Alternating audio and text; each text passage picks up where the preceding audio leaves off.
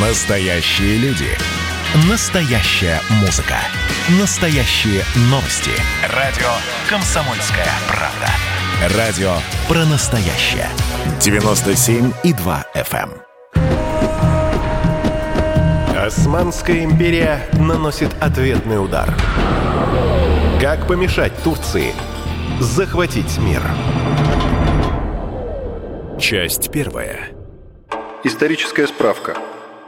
Павел Пряников, историк, основатель телеграм-канала «Толкователь». Противостояние с турками началось с конца 15 века, когда турки завоевали Константинополь, Трапезунд. В общем, все Черное море стало турецким. Для России это была потеря не только с точки зрения геополитической такой и торговой, а потеря была такая эсхатологическая, когда пала основа православного мира Константинополь. Считалось, что турки вошли во Второй Рим, который, как думали, будет вечным.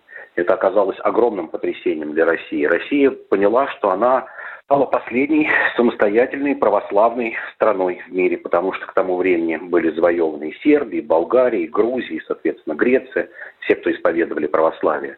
То есть Москве пришлось взваливать, что называется, такую э, эсхатологическую ношу на себя как центр православного мира. Совершенно обозрились противоречия, это, конечно, 16 век, а, потому что Крым был вассалом Турции, Крым начал а, наступление на Россию, очень серьезно ослабленную к тому времени, после смерти Ивана Грозного, когда начиналась смута, ну, с приходом Годунова, когда на Россию начали давить с трех сторон.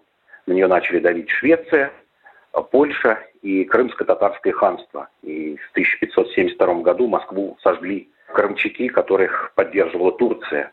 То есть Турция тогда выступила таким отчетливым э, врагом для России. И Россия, кроме того, что поняла, что вот она теперь предводитель православного мира, поняла также то, что само выживание России сейчас зависит от того, сможет ли Россия противостоять Турции.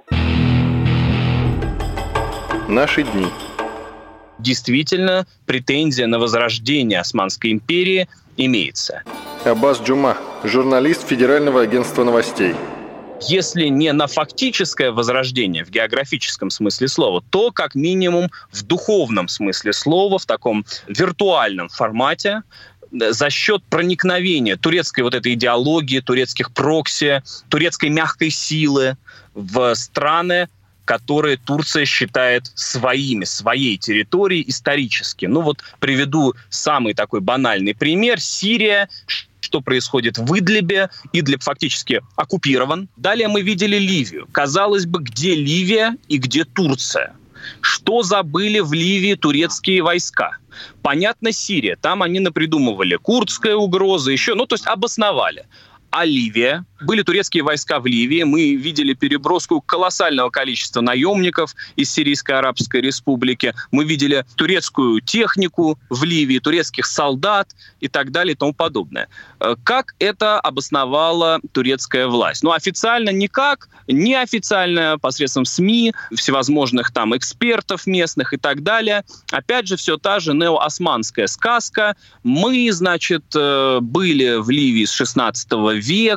Ливия это была частью Османской империи. Ну, много что было частью Османской империи. С таким же успехом монголы тогда могут выступить, да, с определенными претензиями. Персы, Российская империя тоже существовала, да, Римская империя, мы знаем, и Армения, да, Великая Армения от моря до моря, собственно. Ну, давайте вот теперь и армяне тоже поднимут свой флаг и скажут, теперь это все наше.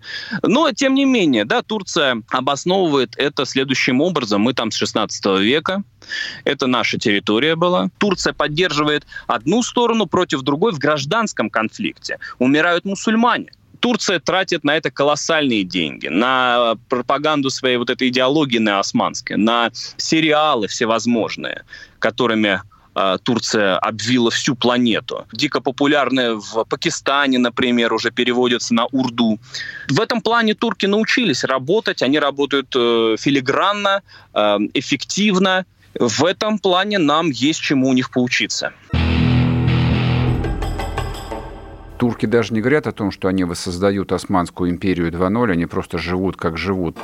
Сергей Мардан, журналист. Я наблюдаю за Турцией, наверное, последние лет 30-40, даже так. Наверное, в Турции я первый раз оказался в 89 году. Я, собственно, тогда уже был поражен, насколько Турция, которую вот э, я там представлял по фильму «Полуночный экспресс», то есть вот такая азиатчина, там страна третьего мира, нищета, на границе Турции, а может с Пакистаном, как в песне Высоцкого и прочее. То есть это была там э, развитая, чистая, сильно выигрывающая у, тогда еще у Советского Союза страна. То есть это была такая настоящая богатая заграница в представлении там, советского юноши. Потом, по прошествии многих лет, когда я неоднократно туда приезжал, там совершенно невозможно было не заметить а, вот это вот поступательное и очень быстрое развитие.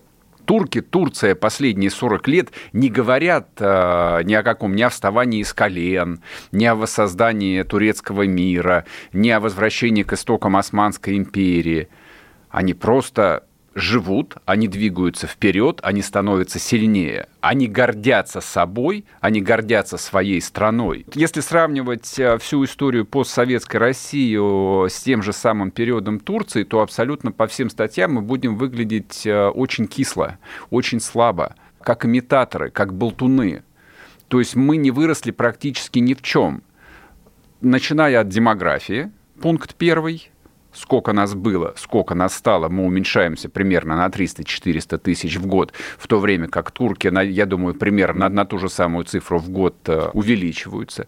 Если мы будем сравнивать рост ВВП Турции, то, в общем, картина будет еще печальнее. Если мы будем сравнивать э, состояние турецкой армии 30 лет назад и сейчас, тоже, в общем, как бы прогресс будет не, в нашу пользу, несмотря на обладание ядерным оружием, которое, спасибо, придумал товарищ Сталин.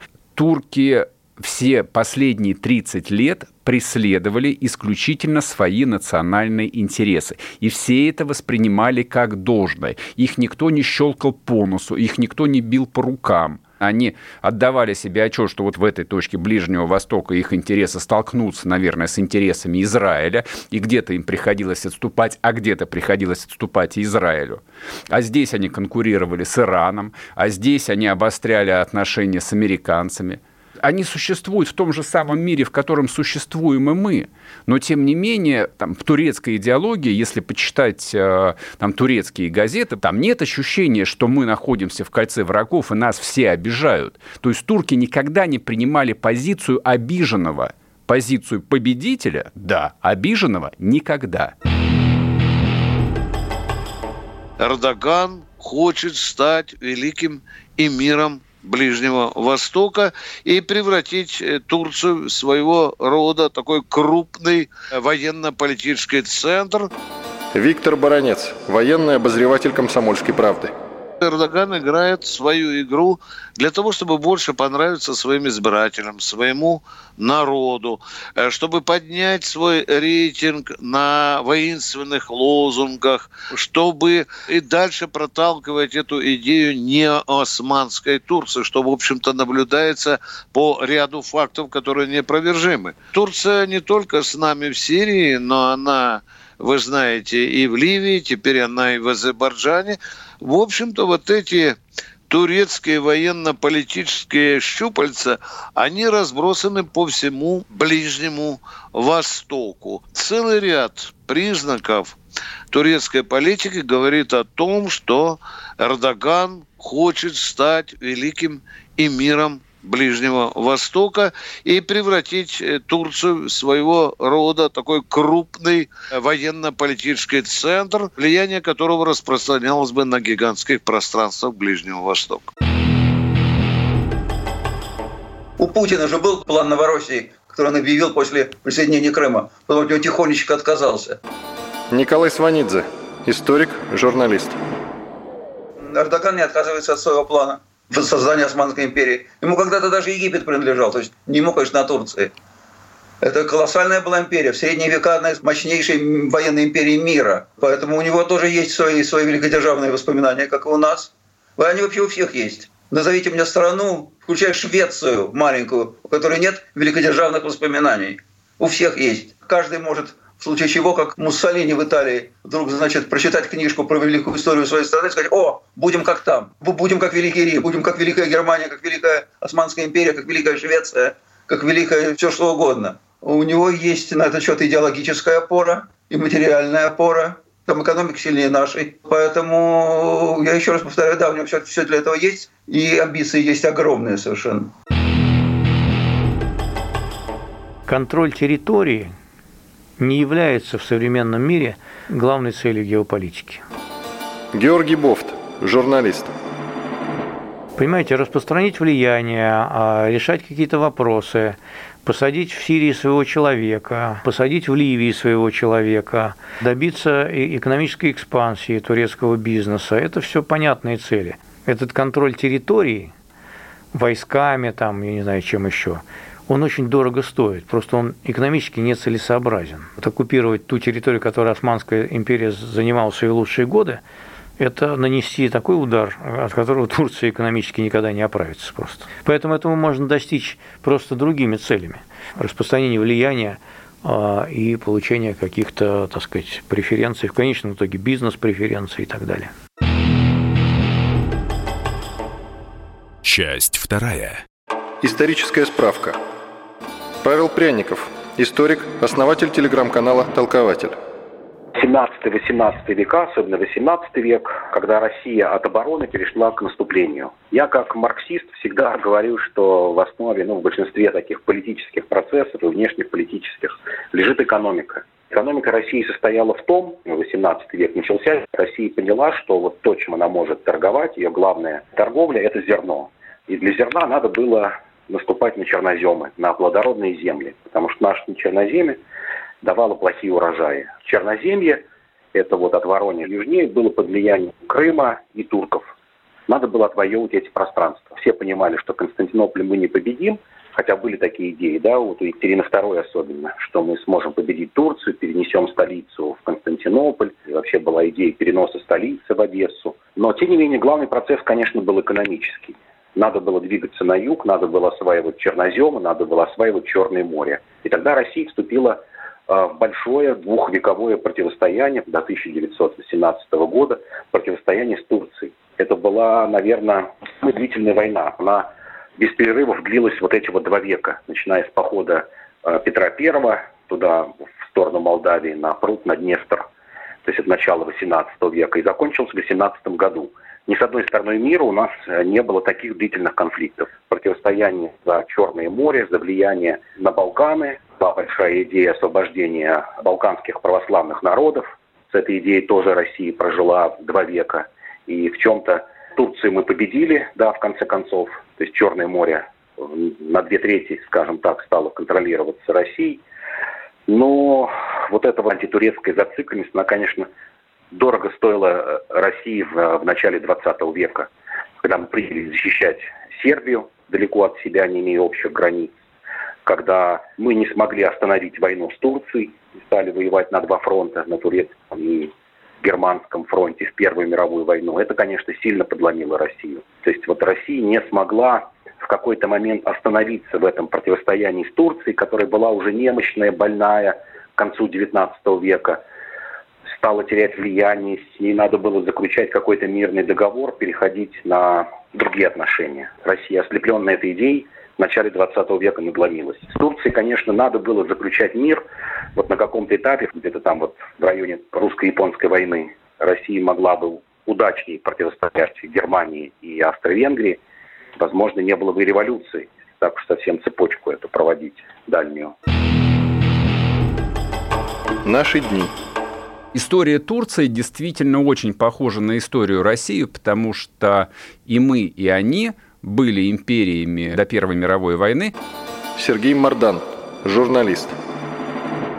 И по итогам этой войны обе эти империи распались. Мы вернули себе на непродолжительное время а, там те же самые территории, но в конечном счете все вернулось на круги своя в 91 году. Но в отличие от нас, для турков это не стало такой непроходящей национальной травмой ну или стало, но они ее деятельно залечивают. Посмотрите на турецкий Северный Кипр. Если вы туда приедете, там везде турецкие флаги. Там а, находятся части турецкой армии с опознавательными знаками турецкой армии. Там входит турецкая лира, там работают турецкие банки. И несмотря на то, что это непризнанная республика, это никого не останавливает. То есть ни одному турецкому банку не придет в голову объяснять, почему он не ведет операции на территории турецкого а, Кипра, потому что на нас возложат санкции. Да плевать не хотели на санкции.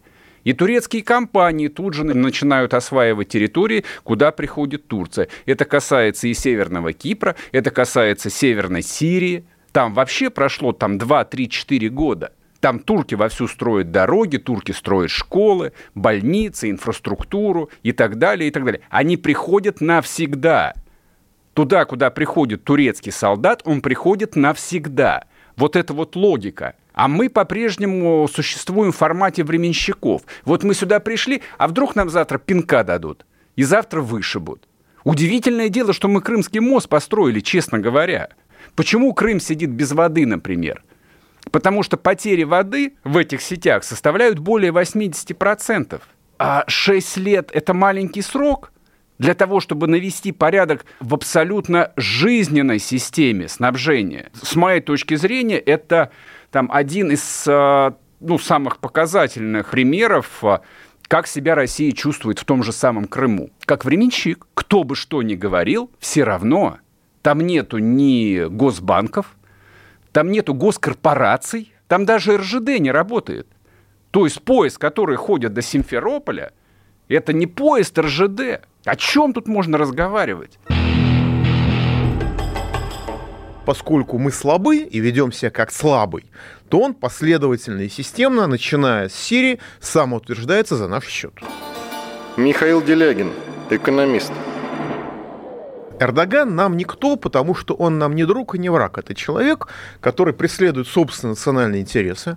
В отдельных вопросах они могут совпадать, в отдельных вопросах они прямо противоречат. Нужно понимать, что у человека выборы досрочные в следующем году, он, судя по всему, на них пойдет. Ему нужно изобразить хоть какую-то победу. Сделала я Софию мечетью, как наши сделали Исаакиевский собор храмом, но а, даже сам исламский мир не поддержал эту идею. Значит, он устроил войну в Нагорном Карабахе, чтобы самоутвердиться. И не нужно думать, что исчерпание армии Азербайджана боеприпасов эту войну остановит приостановят, пока они не закупят следующую партию дронов у той же Турции. Он проиграл в Сирии. Он э, хотел очень сильно расшириться. Другое дело, что ту часть Сирии, которую он контролирует, она осталась под его контролем, к сожалению. И мы не пытаемся изменить сложившийся статус-кво. Да, он пытается восстановить Османскую империю.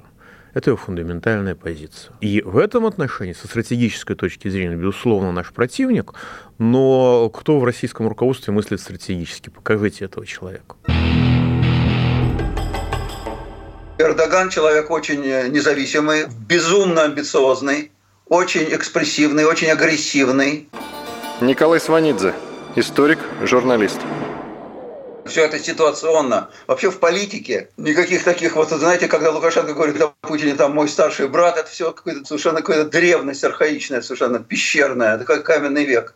Никакого братства в политике нет. В политике есть только интересы. И Эрдоган человек очень независимый, безумно амбициозный, очень экспрессивный, очень агрессивный, в значительной степени ментально, кстати, похожий на Путина, только менее осторожный, чем Путин. У Путина есть еще такая все-таки глубинная такая осторожность, как мне кажется. У Эрдогана ее нет.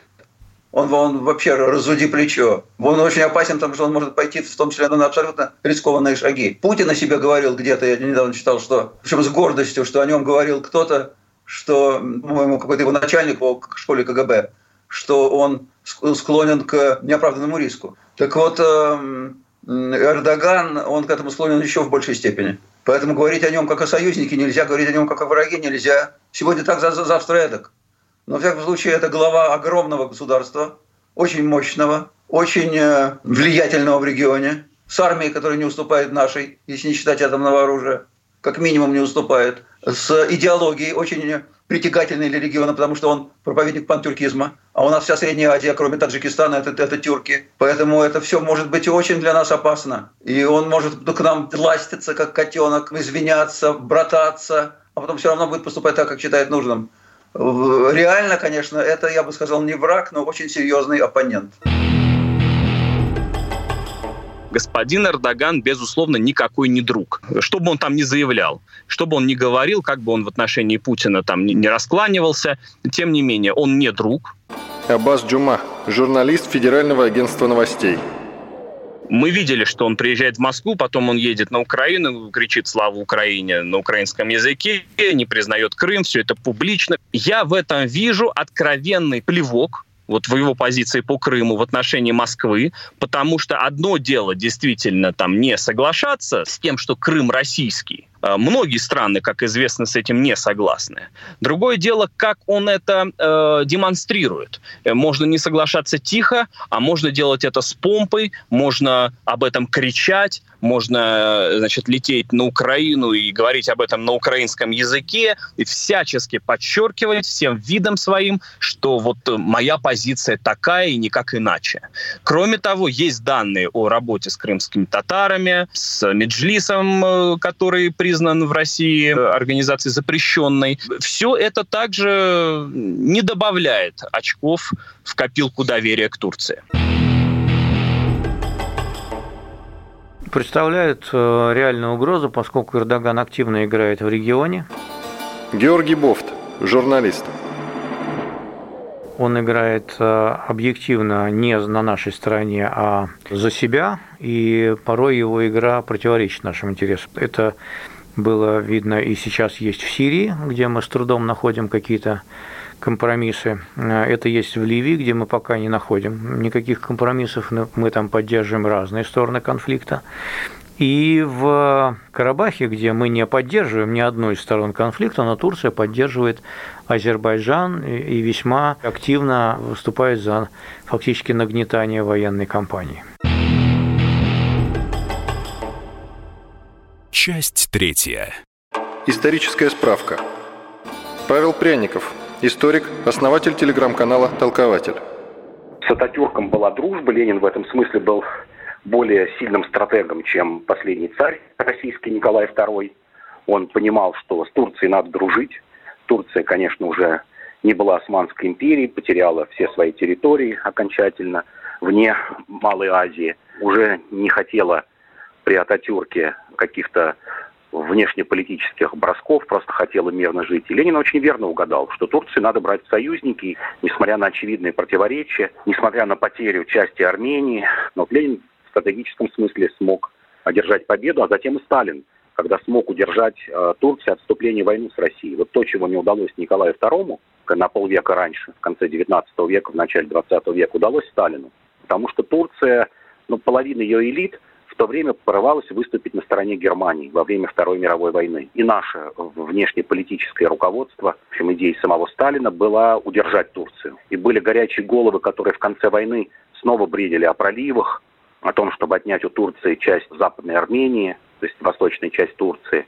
Но Сталин и здесь держал, в общем, своих людей для того, чтобы не добивать Турцию. Но пусть лучше будет худой мир, чем добрая ссора. Несмотря на то, что турки делали мелкие провокации, например, когда особенно Россия стала, СССР стал слаб, пыталась оказывать влияние на тюркоязычный мир, а это считается половина территории России, тюркоязычный мир, начиная от Северного Кавказа и через Поволжье туда к Якутии и Средняя Азия но тем не менее смогла удержаться. я вот считаю, что смогла удержаться хорошо от противостояния с Турцией, несмотря на две ее последние провокации. Это, конечно, убийство нашего посла недавнее, и когда сбили наш военный самолет, когда тоже горячие головы говорили, что давайте сейчас чуть ли не войну начнем с Турцией, или как минимум отзовем послов, разорвем дипломатические отношения и так далее. Но вот смогли сдержаться. Наши дни. Турция всегда ненавидела Россию и Западом использовалась для провоцирования всех войн. Владимир Жириновский, лидер партии ЛДПР. Во всех войнах на юге участвовала Турция всегда против России. Во всех мировых войнах она была с Западом. И сегодня НАТО еще ничего не забрало, говорит, Турция права. И не надо говорить, что Турция против кого-то выступила. Она цепной пес НАТО и США. Она все делает по заказу Вашингтона. Это трусливые кочевники, которые случайно из-под Ташкента пять веков назад прорвались в Византийскую империю, которая э, балы проводила. Она думала, цивилизация, не знала, что на Востоке враг. Мы-то знали, нас монголы 300 лет нас держали. А Византийскую империю никто. Она как девственница, смотрит, скачет на лошадях, кочевники. Ну, может, погуляют, да уйдут обратно. То есть всегда она ненавидела нас. И цари русские проводили правильную политику. Душили, давили, из Азова выгнали, с Черного моря выгнали, с Молдавии выгнали. И добить хотели. Конница Дибича шла с запада на Стамбул. В Ре... Юденич шел с востока. Большевики ваши остановили, большевички. Советская власть дала Ататюрку, лидеру турецких э, э республиканцев, деньги, оружие, золото. Греки чужими руками, греки итальянцы уже шли добивать турок. Все, Турции не должно быть уже 90 лет. Советская власть спасла ее. А теперь они в могилах лежат у Красной площади, а наших летчиков сбивают. Поэтому с Турцией нужно заканчивать. Только, наверное, Аллах знает, зачем они это сделали. И, видимо, видимо, Аллах решил наказать правящую клику в Турции, лишив ее разума и рассудка. Мы видели, что произошло после того, как турки сбили наш Су-24. Аббас Джума, журналист Федерального агентства новостей. Мы видели тот объем санкций, который упал на голову турецкой власти. Мы видели, что это было достаточно больно. Я был в то время в Турции. Более того, я был в Анталии накануне возвращения чартеров с российскими туристами. Я общался с местными ательерами, с владельцами ресторанов, э, сувенирных лавок, и они все в один голос говорили, что вот это полугодовое отсутствие российских туристов значительно сказалось на их кассе. Я полагаю, значительно сказалось отсутствие российского туриста на экономике Турции кстати, не самый сильный даже по меркам региона. Поэтому санкции, конечно, и как, как бы мы там не смеялись над помидорами, все-таки это бьет. Ты бьет сильно, Турция, как мы знаем, просила там прощения. Не все, конечно, эти прощения приняли. Не все посчитали, что этого достаточно. Но тем не менее, да, то есть Турция пошла на сближение, видимо, не от хорошей жизни. Я полагаю, конечно, надо было э, еще помариновать Анкару. Не стоило э, так быстро возвращаться к партнерским отношениям, какой-то дружбе и так далее. Прежде всего, мы исходим из того, что Турция принесла извинения за инцидент, который произошел из-за гибели наших людей. Сделала это прямо, без всяких оговорок, и мы это ценим. Президент Эрдоган пошел на это, и мы видим явную заинтересованность президента Турции в восстановлении, полноформатном восстановлении отношений с Россией. Извинения недорого стоят. Сергей Мардан, журналист. Ну, извинился.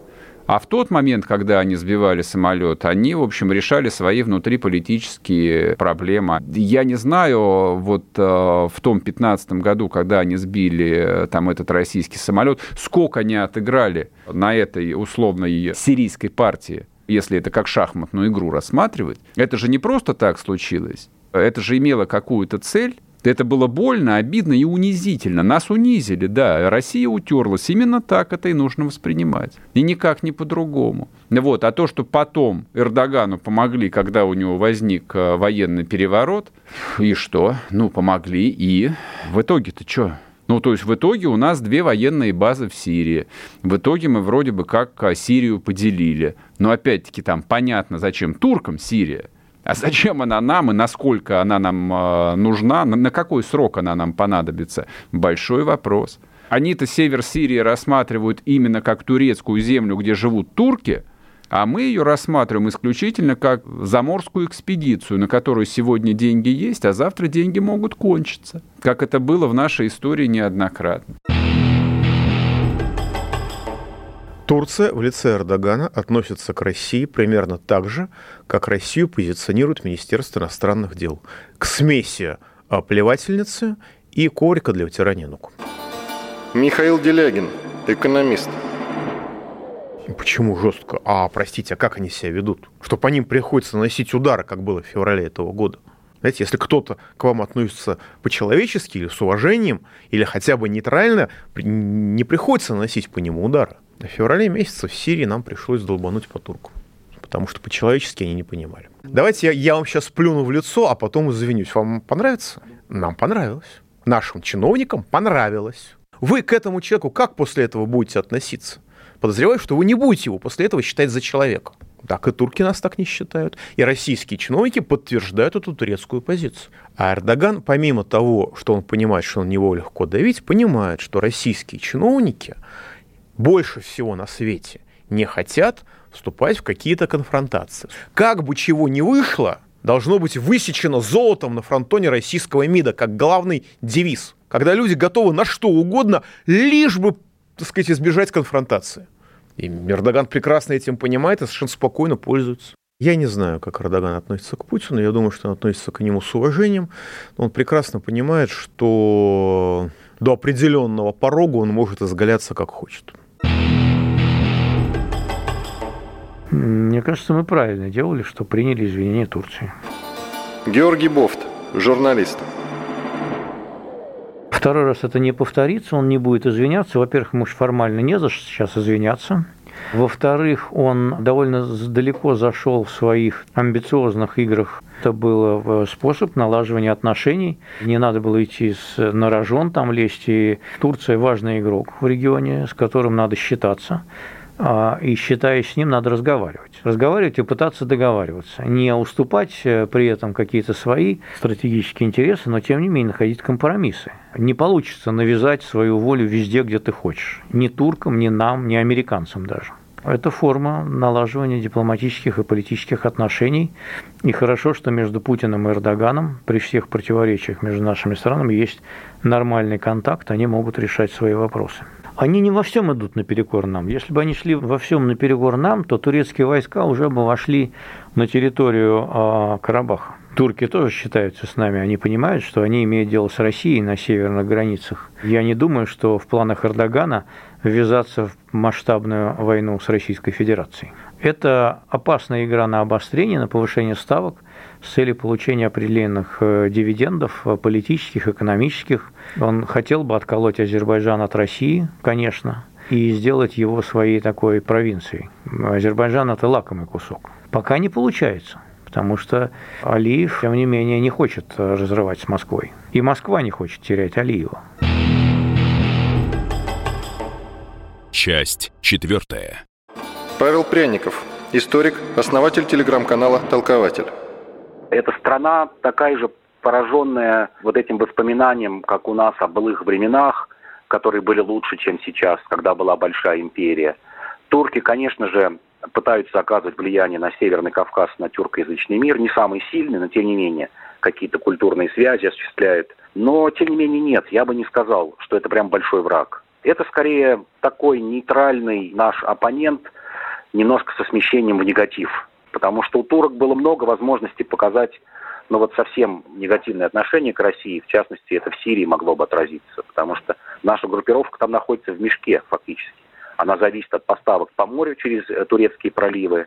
Турки так и не закрыли прохождение наших военных и гражданских судов, несмотря на ряд обострений. Соблюдают наши интересы на севере Сирии, в районе Алеппо и Длиба. Ну, то есть все понимают, и турки понимают, даже несмотря на то, что есть какие-то обиды у нас, у них понимают, что война или, скажем, тяжелые осложнения, они принесут беды обеим странам. Вот это вот понимание идет с Ататюрка и с Ленина, я бы сказал, последние сто лет. Идет понимание, что России и Турции следует воздерживаться от э, серьезных проявлений недовольства в отношении друг друга, потому что никому от этого лучше не станет. Вот эта установка есть, Эрдоган пока ее перебить не может, все равно вот это наследие Ататюрка, оно остается сильным в Турции, а у нас, пожалуй, наследие нашей внешней политики Ленина-Сталина в отношении тоже остается сильным. Вот на корнях этих двух таких явлений в Турции и, и в России отношения друг к другу пока вот держится пусть хрупкий, но мир. Эрдоган понимает, что максимум его влияния – это курды. Он не может победить Курдистан. Вот пока у Турции есть вот эта вот заноза, которую ловко используют, ничего там говорить, и американцы, и израильтяне, и наши. Это способ воздействия на Турцию.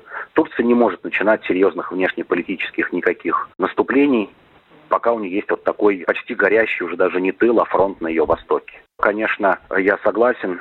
Часть элит, да, пытается сделать какие-то броски. Это было видно и по Сирии, там, где особенно живут туркоманы, северо-восток. Сейчас мы видим это с Азербайджаном. Но на серьезное все равно противостояние с Россией Турция не готова. Турция понимает, что это будет ее огромным поражением. Турция – тактический союзник, которому нельзя поворачиваться спиной лишний раз. Дмитрий Стешин, военный корреспондент «Комсомольской правды». Сразу после своего избрания в 2003 году Эрдоган заявил «Соседям ноль проблем». Эрдоган свернул работу турецкой агентуры на Северном Кавказе, но оставил мягкую турецкую силу. Все эти годы Турция работала с тюркскими народами, проживающими на территории России, продвигая идею Великого Турана от Тихого океана до Средиземного моря. Работала и в постсоветских республиках. Прошло 17 лет, времена изменились. Переход из агрегатного состояния друг в состояние соперник состоялся. Мы наблюдаем это сейчас в Закавказье. До войны в Карабахе тоже были столкновения, но больше подковерные. Например, Крым после 2014 года был очищен от турецкого влияния в духовной среде. Крыму больше нет имамов, не знающих русский язык, приехавших из Турции. Потом серьезно были почищены ячейки братьев-мусульман, запрещенная в России организация, которых на полуострове традиционно поддерживала Турция. Россия серьезно сократила турецкие аппетиты в Сирии, в приграничных районах, которые Турция считала традиционно своими. Но взамен Турция получила от России отказ от поддержки курдов, военный и дипломатический. Последние недели этот баланс обнулился, но статус Турции в отношении с Россией пока прежний – тактический союзник. Тем более Турция ничего не может предложить нам из того, что мы не могли бы сделать сами, и без чего не смогли бы выжить. Я, например, считаю, что дешевый и качественный отдых в Турции – это чистая статья убытки для государства российского, потраченные и бездарно вывезенные деньги. С трубопроводом то же самое – это продажа невосполнимых ресурсов. Строительный бизнес. После Крымского моста смешно говорить о том, что мы отстали как-то в этой сфере, тем более от турков. А вот построить АЭС, эксплуатировать ее, Турция самостоятельно не может. То же самое касается систем ПВО, авиации и прочего. Мне кажется, баланс все-таки в нашу пользу. И Турция это понимает резкое ограничение закупок чего угодно в Турции будет способствовать просветлению Эрдогана очень четко. Михаил Делягин, экономист. Мы очень много всего покупаем в Турции. Любой человек, отдыхавший в Турции, понимает, что турк, конечно, не человек не европейский, у него есть свои представления о жизни, но для него очень важна прибыль. Как минимум, мы должны прекратить строительство атомной электростанции. Это просто подарок 23 миллиардов долларов туркам на ровном месте. Соглашение такое, что мы сначала строим атомную электростанцию за 23 миллиарда, а потом турки нам когда-нибудь что-нибудь отдадут из тарифа. Это бред собачий. Во-вторых, мы должны перестать закупать у них то, что прекрасно выращиваем сами. У нас после уничтожения нашего самолета турками прекрасно развились парниковые хозяйства, высажены огромные сады. Мы можем не покупать у них яблоко, мы можем не покупать у них помидор и многое другое. Это будет разговор на том языке с Турцией, который Турция понимает. Турцию не надо наказывать. У Турции надо каждый день учиться. Сергей Мардан, журналист. В общеэкономическом смысле мы совсем не сильно зависим от Турции, потому что если поглядеть на список э, крупнейших торгово-экономических партнеров, э, нет, Турция там даже близко не является никаким доминирующим партнером. С Турцией у нас э, просто нормальные, развитые, разнообразные экономические связи. Турция хороший партнер. Турция действительно много инвестирует и инвестировала в Россию – турки активно работали там, в Российской Федерации еще в начале 90-х годов, когда все остальные боялись с нами работать. И это тоже на самом деле надо ценить. Они надежные партнеры. Другое дело, что турецкие компании имеют здесь свой интерес, ну да, они зарабатывают. То, что российские компании там в ответ не пришли в Турцию, но это вопрос к российским компаниям. Соответственно, мы смотрим все на тот же самый «Газпром», газ которого туркам оказался вдруг не нужен – мы смотрим на строительство атомной станции, но опять-таки неизвестно, кто тут больше от кого зависит. Турки от нас или мы от турок, которые должны оплачивать эту стройку в течение последующих 20 лет. Вот если рассматривать всю эту картину целиком, а, там смотреть, сколько русских туристов едет в Турцию, сколько они поставляют сюда там своих пресловутых помидоров, сколько турецких компаний строят офисов там и жилья в России, по идее, они от нас зависят. Но нет, они тоже от нас не зависят, потому что там те же самые турки строят по всему миру. Турки делают холодильники и стиральные машины и продают их по всему миру, не только нам. К туркам приезжают русские, но также к туркам приезжают англичане и немцы, и немцы по-прежнему занимают первое место по числу туристов ряд проектов, они действительно взаимовыгодны. Аббас Джума, журналист Федерального агентства новостей. И в данном случае джаз бизнес. В данном случае деньги к деньгам, деньги не пахнут, и даже не пахнут кровью наших солдат, как выясняется. Я напомню, Су-24. Мне кажется, произойди такое с израильским пилотом, это стало бы казусом Белли. Ну вот в нашей ситуации это было проглочено. Возможно, и правильно, что проглочено. Мы не поддались на провокацию НАТО. Возможно, в НАТО и ожидали, что Россия как-то отреагирует, и далее начнется эскалация конфликта. Да, мы не сходимся по целому ряду параметров. Да, от Турции исходит прямая угроза, но это не означает, что мы не должны торговать. Рычагов давления сейчас на Эрдогана у нас меньше, чем их было в 2015 году, когда они сбили наш самолет в Сирии. Георгий Бофт, журналист. Турция сейчас фактически не зависит от наших э, нефтегазовых поставок, поскольку она нашла другие источники. Наш газ по турецкому потоку, грубо говоря, Турции не нужен. Можно сказать, мы зря его строили, но в надежде на то, что он понадобится, когда пандемия пройдет, ведь из- из-за этого в том числе сократилось его потребление не только Турции. Кроме того, она нашла свои источники газа. Есть атомная электростанция, которую мы строим в Турции, в Оккую, но мы ее строим фактически за свои деньги. Это выгодный нам проект. Если мы от него откажемся, мы себе выстрелим в ногу. Есть, конечно, проблема всяких там помидоров и поставок сельхозпродукции, и туристов, и так далее, и тому подобное. Но это все-таки нельзя считать таким очень большим. Это, конечно, рычаг давления, да, и, конечно, они были бы не против, мы скупили у них все помидоры. Но все-таки Эрдоган – это такой человек, который может пожертвовать в данном случае такими мелкими экономическими дивидендами ради большой геополитики. Он султан, который играет большую игру. Он на зло Америки купил наши э, С-400, которые мы ему в общем, маркетингово впарили, скажем так. Непонятно, зачем мы ему их продали, правда, я до сих пор не понимаю, зачем. Какого же черта мы вдруг вот так вот зачастую недружественно относящиеся к России Турции мы вдруг решили продать им С-400. Виктор Баранец, военный обозреватель «Комсомольской правды». Это была политическая сделка. Россия сделала это для того, чтобы вбить клин в сплоченные ряды НАТО, чтобы еще больше расколоть эти ряды с помощью Турции. И, конечно, нас не может не радовать то, что там грызется руководство НАТО и Эрдоган. Не использовать такую попытку Кремлю было бы грешно. Нормально, одно другому не мешает. Можем продавать им оружие, при этом, так сказать, находиться в сложных отношениях. Или покупать оружие, неважно. Николай Сванидзе, историк, журналист.